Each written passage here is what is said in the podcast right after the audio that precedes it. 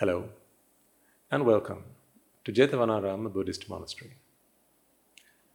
We meet again, and this time with the fifth episode of our new series of Dhamma talks titled Buddha's Guide to Happiness.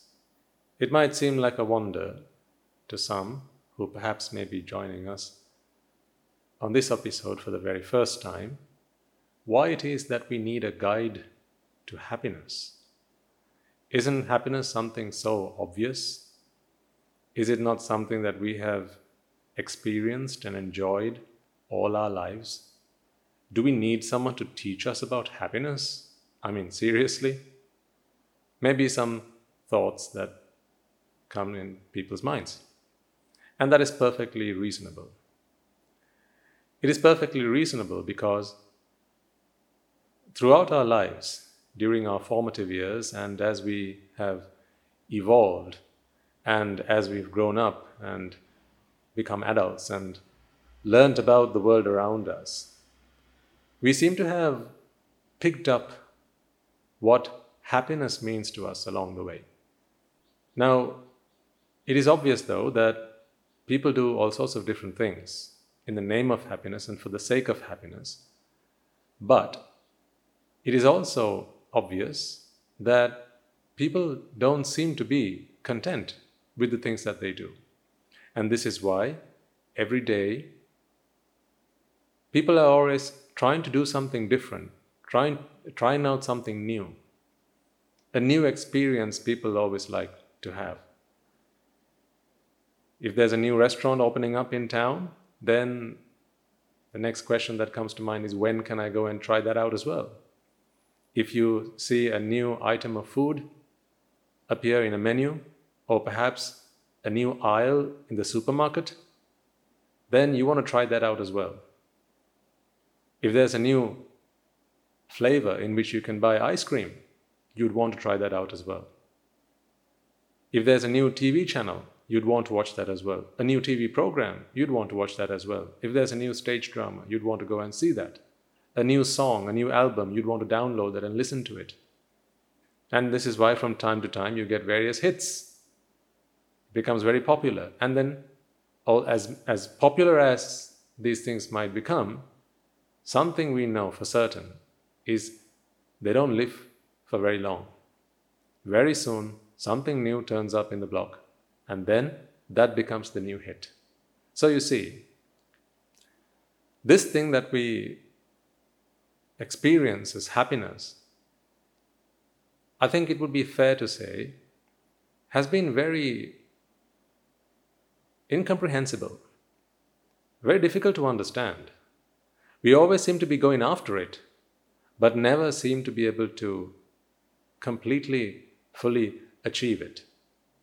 It seems to be very evasive, like an oasis in the middle of a desert. You keep on going. It looks like it's there. So you don't ever give up, but you just keep on going. Because no matter how far you go, you're never going to reach it.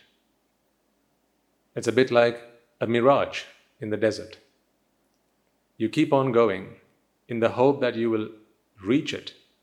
It looks like it's there, and from afar you can see all sorts of evidence that there's water in the distance. So you keep on striving to get there. But no matter how far you travel, all that is left at the end of it is effort. You're tired, exhausted, fatigued, and a never ending hope simply keeps pushing you, driving you there, but something you never achieve. Is happiness something like that? Is it a mirage? Are we all going after a mirage? I think this is it's high time we start to ask these questions of ourselves. So, today, as we take another step forward on our journey, trying to figure out what's going on with us, what's happening with our lives, and how it is that we can perhaps, hopefully, somehow achieve a happiness that is never ending, a happiness that we don't really need to work hard for, a happiness that is ours and ours to keep. Let's take another step on that journey today with this talk. And before we commence, let us take a moment to pay veneration to the Lord Buddha, and we will continue from there on. Namo tassa bhagavato arahato සම්මා සම්බුද්දස්ස නමෝ තස්ස භගවතෝ අරහතෝ සම්මා සම්බුද්දස්ස නමෝ තස්ස භගවතෝ අරහතෝ සම්මා සම්බුද්දස්ස So, is happiness a mirage? What do you think? You strived for it throughout your life to get there, to achieve it. But did you ever actually achieve it? Have you? For instance, if you are happy, if you are content, if you are satisfied, would you need to keep on trying to be happy? Have you not, never had those days where you feel it's just a great day today? Everything's just going to plan. It's a wonderful day. The weather's great, right? And th- things seem to be just all going like clockwork. Everything you've planned is just going smoothly. And then you feel, you know, today is a wonderful day. It's a perfect day. And I'm just so happy. And I'm just in, in a state of pure bliss Almost every one of us have had days like that in our life. However, as much as we have days like that, we can be sure of one thing. Soon after, things will go haywire. This experience of pure bliss can be turned upside down the following day, or perhaps even a few moments after we have had that initial thought. So, it then becomes evident to us that the happiness that we seem to have accepted and that we have learned to live with is not something that is ours to keep. It is very transient, ever changing. And so we seem to be always in a one step behind happiness. As soon as you achieve it, it seems to move a step forward. And then you run after it. And the moment you grab hold of it, it seems to escape. So you're always one step behind it, and it's always one step ahead. It's like the carrot tied to the donkey. It's always one step ahead, and the donkey is always one step behind it. But because the donkey can see the carrot, it never stops walking towards it. And so, at the end of any amount of time, all that has happened is the donkey tires out, it's exhausted, it's fatigued, because it has made great effort to walk towards the carrot, being ever hopeful that it's one day going to be able to taste this carrot that smells so delicious. But never does the carrot get eaten, because never does the carrot fall into the donkey's hands. Is happiness something like that? We need to take a moment to think about this for ourselves, because, well, to be fair, we don't want to think of ourselves as donkeys now, do we? If you recall, in the previous week, we discussed a distinction between happiness and pleasure. Do you remember? I propose to you let us consider happiness to be something that is unconditional. Now, I'll be the first to admit it is not something that I have explained to you as yet in full detail. And right now, you may even be suspicious or you might be doubtful if something like that could ever exist. An unconditional happiness, happiness that is not conditioned, happiness that does not depend on various internal or external factors. Is that even possible? And you, it's quite right that you question that because throughout your life, I think it would be fair to say, you may never have experienced that sort of happiness. We took several examples in our previous talk, and I invited you to think along the same lines. And what became evident to us was that whenever we have experienced happiness in our lives, it has always required various factors to come in line, to organize themselves with our effort or without our effort. Normally, usually with our, with our effort.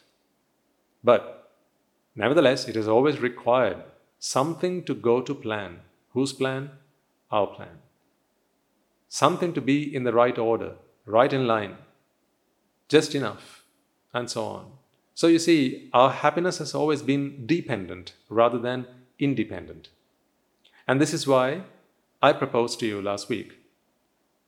From here on, let us consider happiness to be something that is unconditional. And this may be pure theory right now, and that's perfectly fine.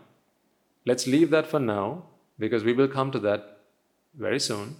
And the distinction between that and the other kind of happiness, which is conditional happiness, is that, well, this is the happiness that we all so well know. Happiness that is achieved when all sorts of things happen to plan as we expect them to. Isn't that right? So, for the purpose of our discussion, I proposed let's refer to conditional happiness as pleasure. And I think you'd be perfectly fine with that because it is quite rightly pleasure that you experience when you experience conditional happiness.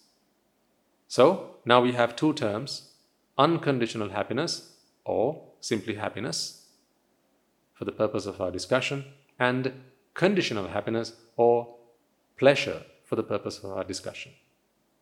So let's proceed with that. Let's discuss a little bit more in detail about what pleasure is. What does it mean to you? We've all experienced it at some point in our lives, and it is something that we always enjoy. We like to be in pleasure, we like to experience pleasure. And I think you'll agree that pleasure can be experienced both mentally and physically. Is there anything wrong with it? That's not the question that I want you to ponder about. It's not whether it's wrong or right. Because the moment you look at the world as being right or wrong, then it's difficult to understand things that way. But rather, instead of asking the question, is it right or wrong, how about we try to understand why or what pleasure is and leave the judgment for later? Let every man be a judge unto himself, whether it's right or wrong. That is not what we need to really ponder about. But what is pleasure? Do we really understand pleasure? Or have we simply taken it for granted? Do we know how pleasure works? Do you know how pleasure works? Do you know why sometimes you feel good about certain things and you don't feel so good about others? Do you know why you have good days and bad days? Do you? Do you know why it is that you enjoy certain tastes and you don't others? Do you know why some things look pleasing to the eye whereas others are quite distasteful? Do you know why some things please your five senses whereas others are quite the opposite. Do you know why? Do you know yourself? Do you understand how all these things work? You know, we do spend quite a lot of time trying to understand the world around us, don't we? Right from school to college, university, and then on as well. We've dedicated entire lifetimes to understanding the world around us, from biology to geology to geography, to economics. But how little time do we really invest in understanding ourselves? This is quite interesting because our aim, our ambition is to be happy. And it's a happiness that we feel on the inside that we are after. We want to be content, we want to be satisfied, and that is an, in, an internal experience. However, we'll seem to look for answers on the outside, don't we? Do you see the irony there? To keep ourselves happy, we seem to be looking for answers on the outside. What if the answer is really on the inside? If that were the case, then shouldn't we be spending more time learning about ourselves than perhaps the time that we put in learning about the world outside ourselves? I'm not saying it's, we shouldn't learn about the world around us, we certainly should, but I think we spend far too little time learning about ourselves. We are far too preoccupied learning about what goes on around us that we forget to learn about what goes on inside of us. The Buddha's guide to happiness is all about shifting our focus from the outside to the inside. Because the answers lie on the inside. Now, don't take anything I say for granted. I want you to be alert. I want you to be attentive. I want you to be curious.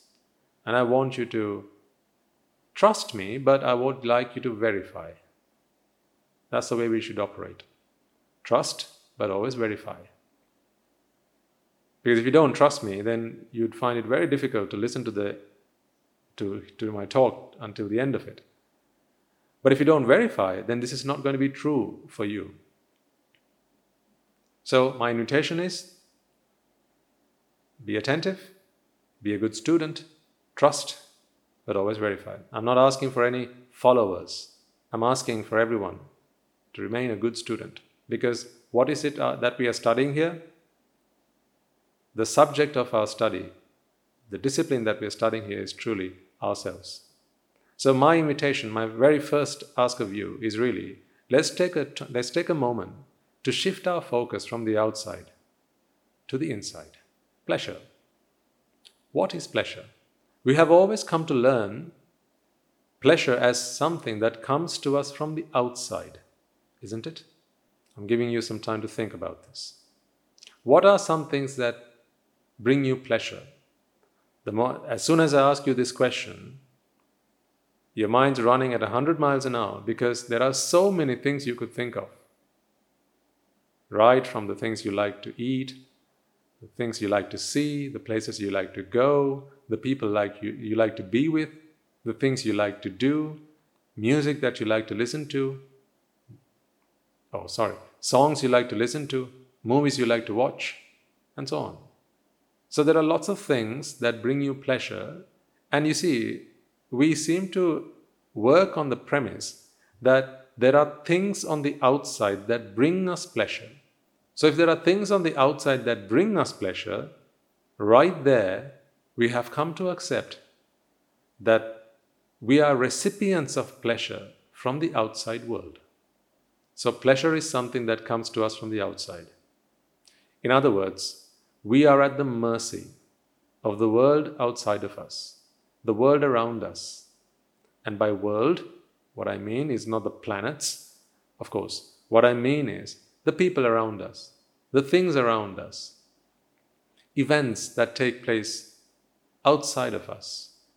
It is these things, these people, these events that bring us pleasure. This is what we have come to accept. And therefore, we seem to seek refuge in a material world because you need materials to make you happy. And by materials, I don't simply mean solids, liquids, and gases. I mean simply anything, any entity that sits external to you. We seek pleasure from the outside. And that is why we need a lot of things around us. Take a moment to think about all the things that you have worked so hard to gather around yourself, to acquire, to build, to collect the things that you like to see.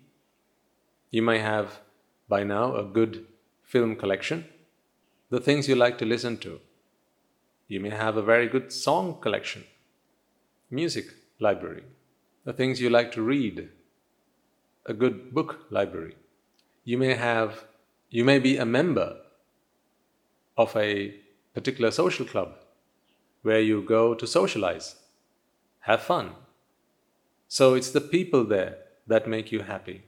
The experiences you have when you are there that makes you happy. You may, you may have a favorite restaurant that you like to eat at, and there you will have a favorite dish. Perhaps. Most of you will have a favorite item of food. You may open up your cupboard and you'll see your favorite shirt, your favorite pair of trousers, your favorite dress, you have a favorite pair of shoes, a watch that you quite like, maybe a hat or a cap, maybe a piece of jewelry that is your favorite. Perhaps you like to wear your hair in a particular way. Maybe it's your makeup. You like to look a certain way. Then look at the world around you, the things that you have around you at home. You may have ornaments of various sorts. Maybe your sofa, and you're very particular about the color or the texture of the fabric. Perhaps it's your curtains. Did you choose that color? Maybe it's your carpets. Is it to match the rest of the upholstery? Maybe it's the fragrance that you have at home. Is that your choice? Did you choose it? Is that because, isn't it because you like it? Because you enjoy it? Because you find that experience pleasurable? There'll be places you like to go. You'll have a favorite park. Maybe you like to see ducks in a pond. Perhaps you like to go to the zoo. Perhaps you like to see waterfalls. Or maybe it's bird watching that is your cup of tea. See, no matter where we look, if we take a moment to study our lives, and this is what we're doing here, we are studying our lives. This is the study of ourselves. All our lives we've spent so much time studying the world around us. Now I'm inviting you to study yourself. Because this is the greatest study of all. And why do I say that? It's for the very, very reason I explained earlier. We study the world around us for the sake of happiness because we believe that when we become experts in those fields, we will be able to be happy. However, if happiness is something that is on the inside, that is within ourselves, then really, is it not ourselves that we need to spend a lot more time studying than the world around us? That's something for you to think about. So, going back to what we were talking about a moment ago, these are things that make us happy, and these are all things on the outside. And we do them. Why? We do them because they bring us pleasure. Now, again, you see, because they bring us pleasure. Or you could say because we find them pleasurable.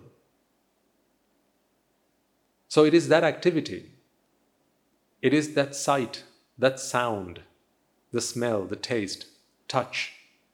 I mean, at the end of the day, these are the these are the five sensory inputs that we are going to have to distill all our experiences down to, right? Through your eyes, you can all the only thing you can get through your eyes is sight. The only thing that you can get through your ears is sound. The only thing you can get through your nose is smell. The only thing you can get through your tongue is taste. And the only thing that you can get through your body is touch. Well, of course, there is heat and you can experience cold. So, temperature changes, pressure changes. Of course, there are receptors for all these sensory inputs, but at the end of the day, it's something that comes from the outside world, a sensory input. So, no matter what we experience, they have to be distilled down to these five sense inputs sight, sound, smell, taste, and touch. So, when we say that we enjoy pleasure that comes to us from the outside world, this is why you like a chocolate ice cream. Why did it have to be a chocolate ice cream? Why could it not be a vanilla ice cream? I might ask you. And then you'll say, well, it's because I, it is chocolate ice cream that I like. Chocolate ice cream is my favorite. Chocolate ice cream is what brings me the most amount of pleasure. In other words, what you're saying is chocolate ice cream has pleasure in it. And it is that pleasure that you are able to absorb from it when it touches your tongue. Isn't that right? I can show you a picture drawn by a world famous artist. And you look at that and you say, wow, that's a beautiful picture. It's a very beautiful painting. And when you close your eyes, you don't feel the same. So you open your eyes and you look at it and go, wow, that's beautiful. So you see, you can be forgiven for thinking that it is the painting that has pleasure. And then when you keep your eyes open and you look at it, this pleasure somehow transfers from the outside object to yourself. This is how we feel, this is how we think the world around us works. But is that the truth? I think it's time we start to question this. If it is the outside objects that bring us pleasure, let me ask you this question and see what comes to your mind as an answer. Let's take a simple example. I'll go back to the chocolate ice cream. How much chocolate ice cream can you have before you get fed up of it? I think we talked about this last week as well. If all you were given was pizza for breakfast, pizza for lunch, and pizza for dinner, how many days can you go before you say, That's it, I'm sick of this? Isn't there anything else I could have, please? So you see, if pleasure is in the outside object, by object I mean absolutely anything, right? So it could be food, it could be drink, it could be another experience, an event, a person, anything really. any entity that is on the outside. Any entity that you can experience through your five senses is what I mean by an object. It's like when we studied physics. Like an object is in motion. So that object could be absolutely anything. It could be a planet, something the size of a planet, or it could be something the size of a needle, and anything in between. So, when we, if we work on the premise that pleasure is something that comes to us from the outside world, from the outside world objects, then how is it that we can get fed up of certain things? Almost all things we can get fed up after some point of having it in our lives. And we go into a mode of taking things for granted, don't we? Even if it's people, for instance. See, some people we yearn to be with, we long to be with. I'll take a typical example. Let's imagine a loved one. They have decided to travel to another country for some time, let's say for a few years. Now that departing, that that that departure is quite painful. It could be. So you cry, you weep, and you bid your farewells, and you say, Please keep in touch, please write to me, please call me. And you say your goodbyes. And so they get on a jet and then they fly. Now, after a while, of course, you want to find out how they're doing. They want to keep in touch with you as well. So, you know, the conversations, the letters, the messages, they become very endearing. You care a lot about them. And say after a while, they say, Okay, I'm coming back. Let's say it's been a few years. And now you wait for their return. And upon their return, you might even go to the airport and wait upon them for their arrival. And when they arrive, you feel an intense sensation of pleasure. I mean, all you need to do is look in the arrivals lounge and you'll see exactly what I mean. People hug each other, they embrace each other, they hold hands, and tears of joy start to flood. But what happens after that? You take them home with you, right? And if, um, if you've been on the receiving end of this treatment, you will know exactly what I mean, as I have certainly in my life. As I said, this series of talks is based primarily on my experience in life and how I have used them to understand myself and how the world works. So, if you've been on the receiving end of this treatment, you'll know exactly what I mean. You'll be taken home and you'll be given top class treatment, right? First class treatment. And everyone's just so nice to you. They speak to you in just very loving words, very endearing terms and they attend to every little need of yours to make sure you're fed, to make sure you're happy, to make sure you're content, and to make sure that everything you need is only a call away. But what happens eventually? What happens gradually? A few days pass, a few weeks pass, and what happens? Your presence becomes a very normal thing. All those niceties, all that all those endearing terms, all those hugs and embraces and smiles, and all the time that they had for you, very soon start to wither away. And pretty soon you become a very normal person in their presence. your presence becomes a very normal thing to them. And then, no more first class treatment. I'm not saying people do this because they're vile or that people do this because they're bad people. Not at all. I'm just trying to explain to you why things happen the way they do. These Dhamma talks are to help us understand why things happen the way they do around us, not so much to try and change them. I hope you'll remember that for as long as you remain connected to these talks. The purpose of these talks is to help us understand why things happen the way they do. It is to understand the logic behind them, to be able to reason them. Most of the time, we find those events disturbing, painful, when we can't understand why they happen the way they do. So, so normally, we have an issue with what has happened only when we don't understand why it has happened. But the moment you understand why something has happened, then usually you're alright with what has happened because you understand this is the way it was meant to be. So I'm asking you to consider these experiences that you will have, most, most of you will have had in your life, and to try and explain them using what you learn through these talks. So, why is it after a few days, after a few weeks, that first class treatment simply does not prevail? You've heard the saying, absence makes the heart grow fonder. Why? It's easy for us to say, well, that's just the way it is, but that doesn't quite explain life, does it? It's just stating a fact. It doesn't explain why it is like that. Think about it. You see, that first class treatment that you received at the arrivals lounge, that was an experience of pleasure on the part of the person you met as you walked out of the airport and through the arrivals. So they experienced pleasure upon seeing you. What you witnessed was that outlet of pleasure. They were of the belief that you brought them pleasure. That is why they were waiting for you, counting their fingers. Any time now. And so the moment they saw you, they thought, fantastic. Lots of pleasure.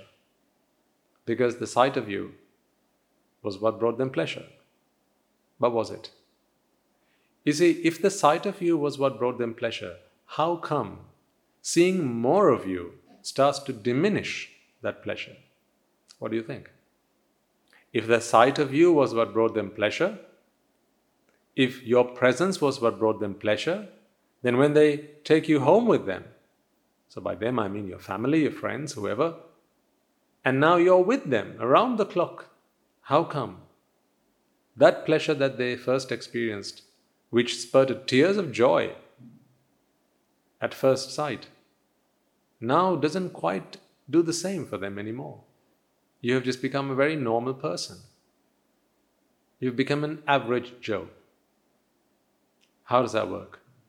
If it is the sight of you that brings them pleasure, then more of that should only bring them more pleasure, shouldn't it? Think about it. If there's a particular food that you like and you enjoy and it brings you pleasure, then more of that should only bring you even more pleasure every time you have it. Shouldn't it? So, with every bite you take, you must love it more and more. It is then not logically possible that you can get fed up of it, that you can become sick of it, that you will eventually ask for something else instead of it. How is that possible? If pleasure is something that comes from the outside world objects, people, events, and so on, as you increase their frequency, then surely you should have a, if there's a direct connection between the outside world objects, and if pleasure is something that comes from the outside world, then the amount of pleasure that you experience should increase directly proportionally. But is that your experience of pleasure? Or is it quite the contrary? Is it not that on first sight you experience the most amount of pleasure or in the, the, in the first bite, you experience the most amount of pleasure, and then eventually that amount of pleasure, that intensity of pleasure begins to diminish. And very soon, that becomes just a, an average sight, an average taste, an average experience. Why is that? Why do you have to keep changing your perfume? When you go to the shop, you try out different perfumes, won't you? To see, hmm, what might I like this time? Maybe it's your soap. You'll try different things. And that's not because your soap doesn't wash you very well or doesn't clean you very well. Maybe it's because of the smell. How does that work? How come you can get fed up of it? Even loved ones. People fall in love, head over heels in love. And then they promise each other that they'll be with each other for the rest of their life. And then they actually start to be with each other in the hope of being with each other for the rest of their lives. But what happens soon after? Do you always feel the same way about the same person every day? Something that is beautiful today can soon become an eyesore. You can get fed up. What is beautiful today may be ugly tomorrow. How does that work? What is delicious today can be quite distasteful tomorrow. How does that work? Think about it. So, then is it possible that these outside world objects can bring you pleasure? If pleasure is something that comes from the outside, then it must logically be able to bring you continuous, a continuous flood of pleasure with every bit of it that you experience. And if that were true, ladies and gentlemen, you would never need more than one of one thing. For instance, if you find cheesecake to be tasteful, then you wouldn't need any other item of food to experience pleasure. Because with every bite of that cheesecake, you should be filled with euphoria. With every bite, it becomes even more tasteful and it becomes even more pleasurable. You are so you become so full of pleasure that you wouldn't need anything else. But it doesn't work like that, does it? I'm offering you various and numerous examples, and I invite you to come up with your own examples. Because, as I said, trust but always verify. You can't verify with my examples, you can only verify with your own examples because you are the expert of your life. These concepts will still hold true, but I invite you to verify them, test them in the lab of life. I'll give you another example. So, I talked about some examples that involve sights and smells and being with another person and being distanced from them and so on. What about physically? What about physically? When you sit down for anything, watching TV, listening to this talk, reading a book, right? You normally pick a posture that you find comfortable, right? So whenever you sit down, you people normally have a default posture that they slide into. So it could be cross legged, could be arms folded, could be arms and legs extended, whatever, whichever posture you find comfortable. So now we are working on the premise that that posture is something that we find comfortable, right? But what happens after a few minutes? maybe after maximum half an hour, you'll want to change posture. Why? Why do you want to change posture?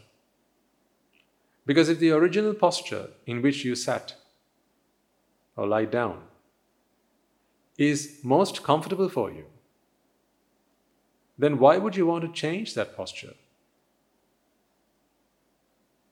Because what happens is, when you change posture, you feel pleasure. Don't you? So you sit down in one particular posture and you may have shifted posture several times throughout the, the course of this talk.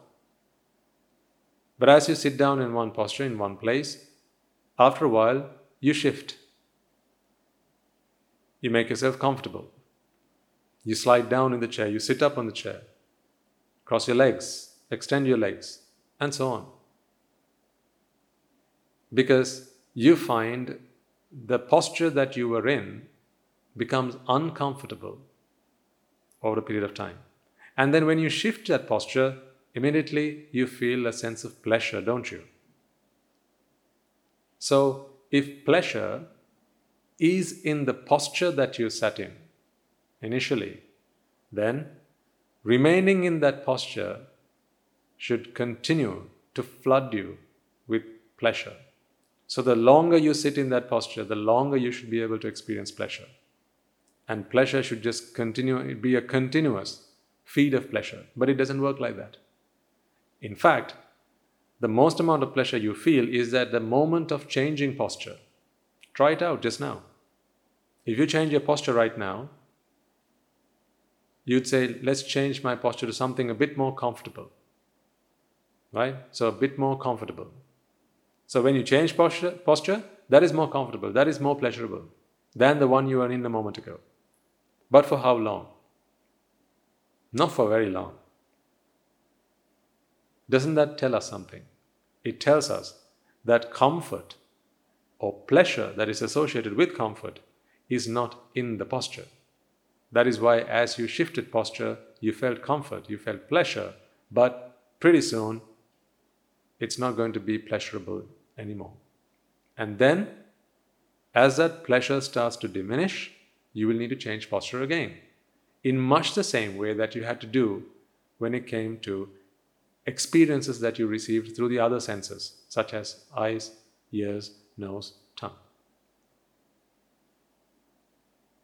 I'm trying to show you, and hopefully you are with me on this, that we need to try and understand pleasure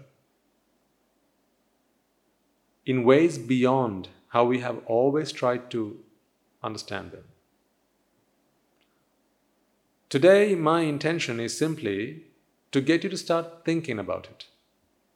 We will discuss this in more detail as we go forwards in our, on our journey. And I know this might be something you've never considered before.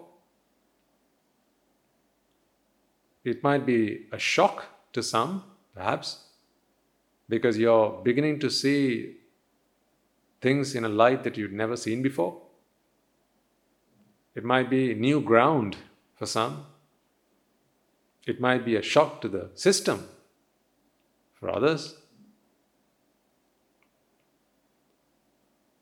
But ultimately, if you have faith and listen to what I have to say, but then you trust and then verify using your own life ex- experiences, you'll begin to realize, just maybe, just maybe, that this is the truth. What happens then is simply that you begin to understand yourselves better. Let's be honest, we have done everything in our lives in the pursuit of happiness. We have always thought that happiness comes to us in the shape of sights and sounds, smells, taste, and touch, as in sensory inputs from the outside world. But as we dig deeper, as we begin to ponder about this, it begins to dawn upon us that maybe, just maybe, there's another version of the truth. In other words, maybe what we always thought was the truth is not the truth. Maybe it's time we need to open our eyes and see things in a new light. Perhaps pleasure is overrated.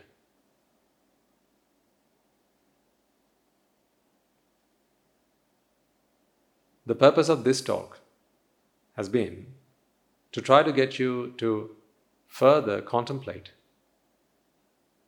and question, debate within your own mind, to question the something that you believed was a fundamental truth up until now, that pleasure came to you from the outside world. It was the sights and the sounds, the smells and the tastes that brought you pleasure. I'm asking you to reconsider. I'm not quite yet proposing, well, if that is not the source of pleasure, what is it? That is not something I have tried to answer in today's talk, but that is something I'll pick up in the, in the next talk. Today, I just want to plant this seed with you because I know a week is a long time, and in that week, you will be thinking about this. You'll be thinking about what you heard. One step at a time is perfectly fine. So, throughout the course of this following week, what I'd like you to think about, if you find the time to do this, is to take as many examples as you possibly can and verify what we have discussed today. Is, it, is pleasure something that comes to you from the outside world? You don't need to go anywhere to do this study. All you have to do is to look at your own life, the things that you do in your life. How many times can you watch the same episode of Simpsons? How many times can you watch the same episode of the same TV program? How many times can you watch the same movie over and over and over again? And I don't mean space it out. I don't mean that. I don't mean if you space it out, you know, say once a year, and I watch it every year on my birthday. That's not what I mean. I mean, if there's a particular movie that you like, it's your favorite one, okay? Or if there's an episode of a TV series that is your favorite, or if there's a song from a particular album that is your favorite, without spacing yourself out. So you can't listen to it today and then maybe listen to it again in a couple of weeks' time. That's not what I'm talking about. Why is that not what I'm talking about? Am I trying to cheat the system? Oh no. My point here is, folks, if it is the song, if it is the film, if it is that book, if it is that slice of cheesecake, if it is that apple, if it is that chocolate, if it is that perfume, whatever the case might be, X, you can substitute X with absolutely anything in this world. Absolutely anything in this world. If X is what brings you happiness, if X is what brings you pleasure, then if, it, if that is a source of pleasure, then more of it can only mean more pleasure. You have to agree with me on that, surely.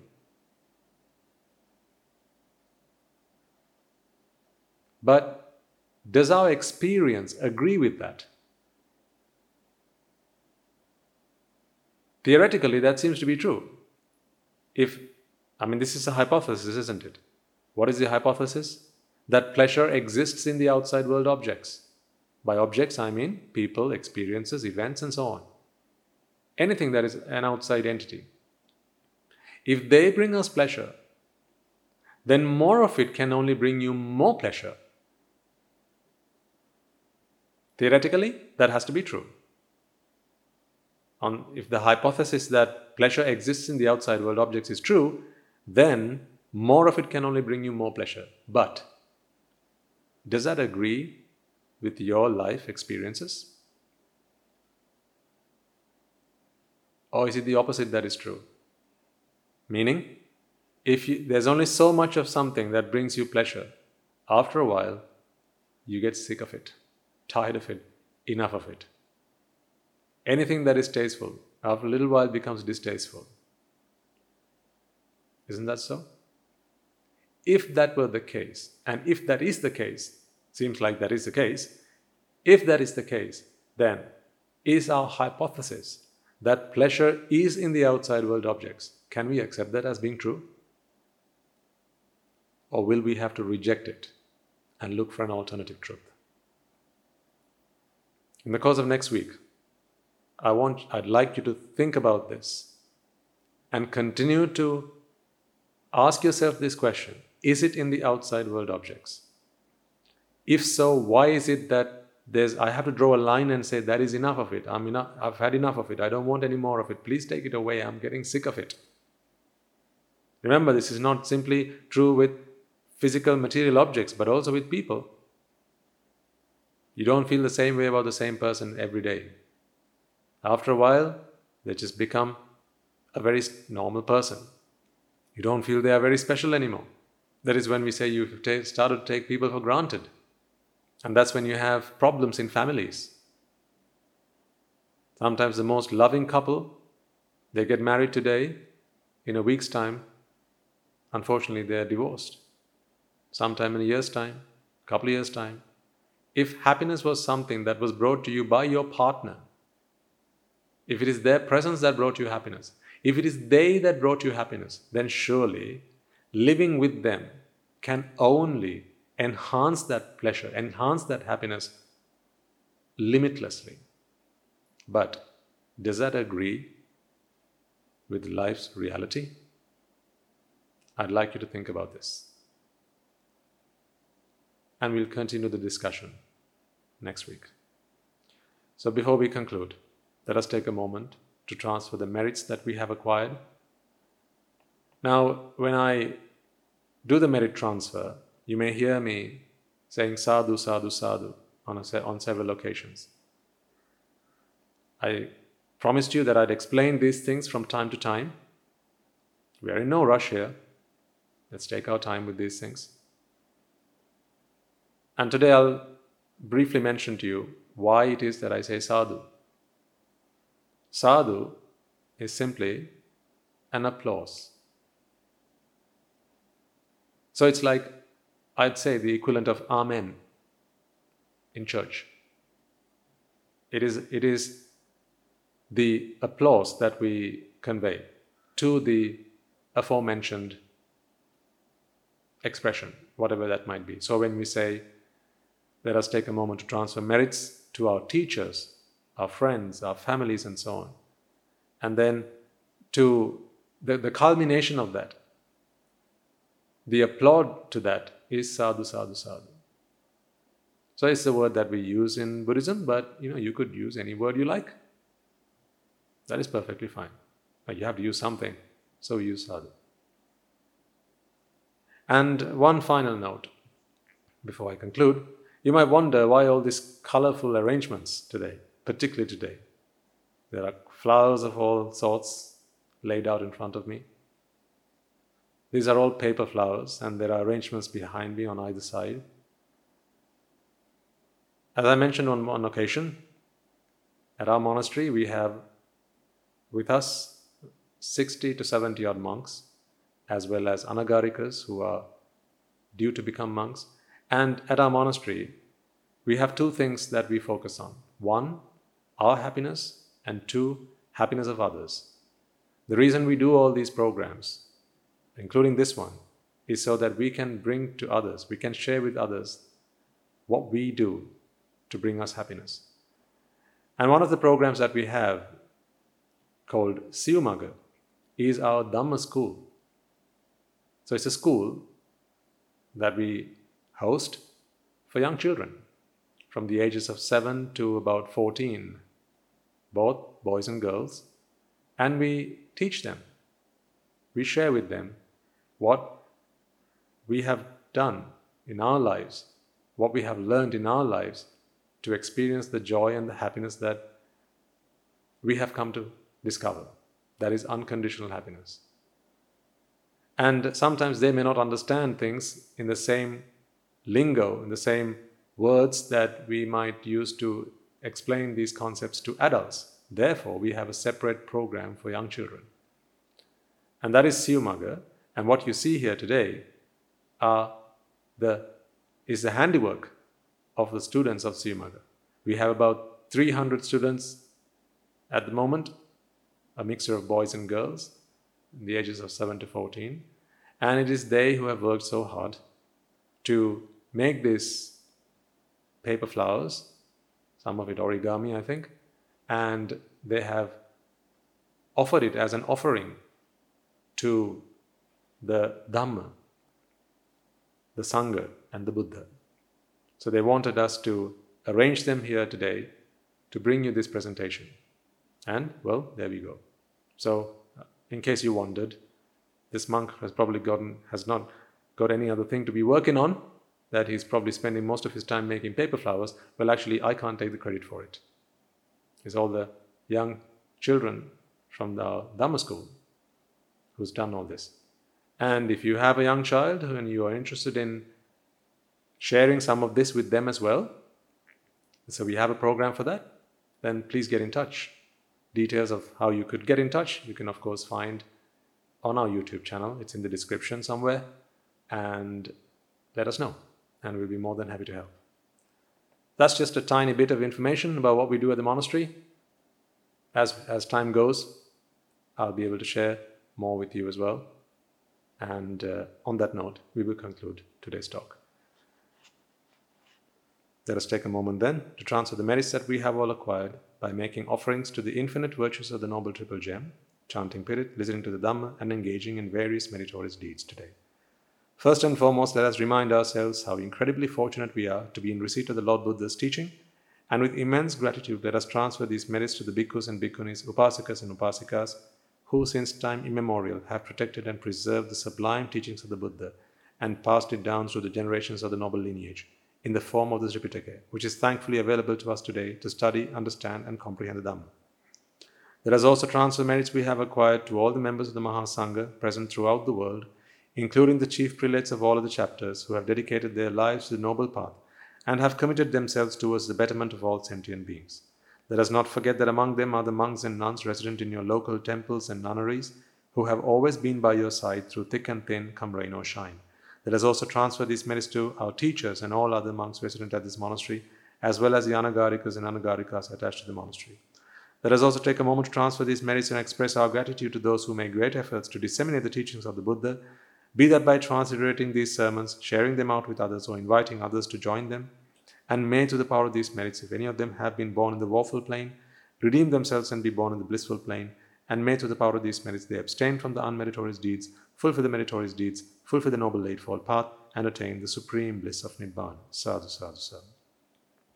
Let us also transfer merits we have acquired to our devotees and friends of the monastery, who, for the sake of merits, continue to sustain the Mahasangha this includes everyone from those of you who have contributed to the construction of the monastery, to those of you who provide the Mahasangha with shelter, alms, robes, and medicines, as well as those who have passed on their know how and continue to extend their well wishes.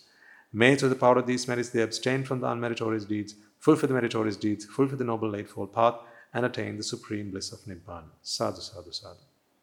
Let us also take a moment to transfer merits to our mothers and fathers, husbands and wives, brothers and sisters, sons and daughters, grandparents, uncles, aunts, cousins, nephews, and nieces, our elders, friends, and acquaintances, employers and employees, and to all those who have helped us, supported us, assisted us in any way, shape, or form. By the power of these merits, they be, may they be healed of any physical and mental ailments and overcome any obstacles to their spiritual progress. May they abstain from the unmeritorious deeds, fulfill the meritorious deeds, fulfill the noble eightfold path, and attain the supreme bliss of Nibbana. Sadhu, sadhu, sadhu. Let us also take a moment to transfer merits to the Devas and Brahmas, spirits and demons, primarily the Sakadeva, as well as all the numerous gods and deities who are committed to protect and fulfill the Sambuddhasasana. Let us also transfer merits to our guardian deities who keep a watchful eye over us and keep us out of harm's way. And may, through the power of these merits, they prosper in divine power and wisdom. May they abstain from the unmeritorious deeds, fulfill the meritorious deeds, fulfill the noble eightfold path, and attain the supreme bliss of Nibbana. Sadhu, sadhu, sadhu. Let us also transfer um, merits to our ancestors who have predeceased us, to all who have been our families and friends and acquaintances in this infinitely long journey in samsara, and who have helped us, supported us, assisted us in every way they could. There is also transfer merits to the members of the armed forces as well as the police force who have sacrificed their lives and continue to protect the peace and harmony of our nation. May all who have lost their lives in the war, be their friend or foe, rejoice in the merits that we have acquired today. Let us also transfer merits to all those who have lost their lives in the natural calamities such as the tsunamis and earthquakes, landslides, and pandemics, including the most recent and prevailing one, reminding ourselves that among them will be those who have been friends and family to us in this long journey in samsara. Let us take a moment to transfer these merits to them, and may, by the power of these merits, if any of them have been born in the woeful plane, redeem themselves and be born in the blissful plane. May they abstain from the unmeritorious deeds, fulfill the meritorious deeds, fulfill the noble eightfold path, and attain the supreme bliss of Nibbana. Sadhu, sadhu, sadhu. And finally, let us all resolve that may, to the power and blessings of all the merits we have acquired throughout the day, we be able to witness the advent of many hundreds of thousands of arahants on this blessed land. And finally, may, to the power of all the merits we have acquired today, you and I, and everyone who has helped make this program a success, become an Arahatun Vahanse or an Arahat Mehinin Vahanse in this very life and in the era of the Gautama Supreme Buddha itself. Sadhu, sadhu, sadhu. And on that note, we will conclude today's talk. May the blessings of the Noble Triple Gem be with you all.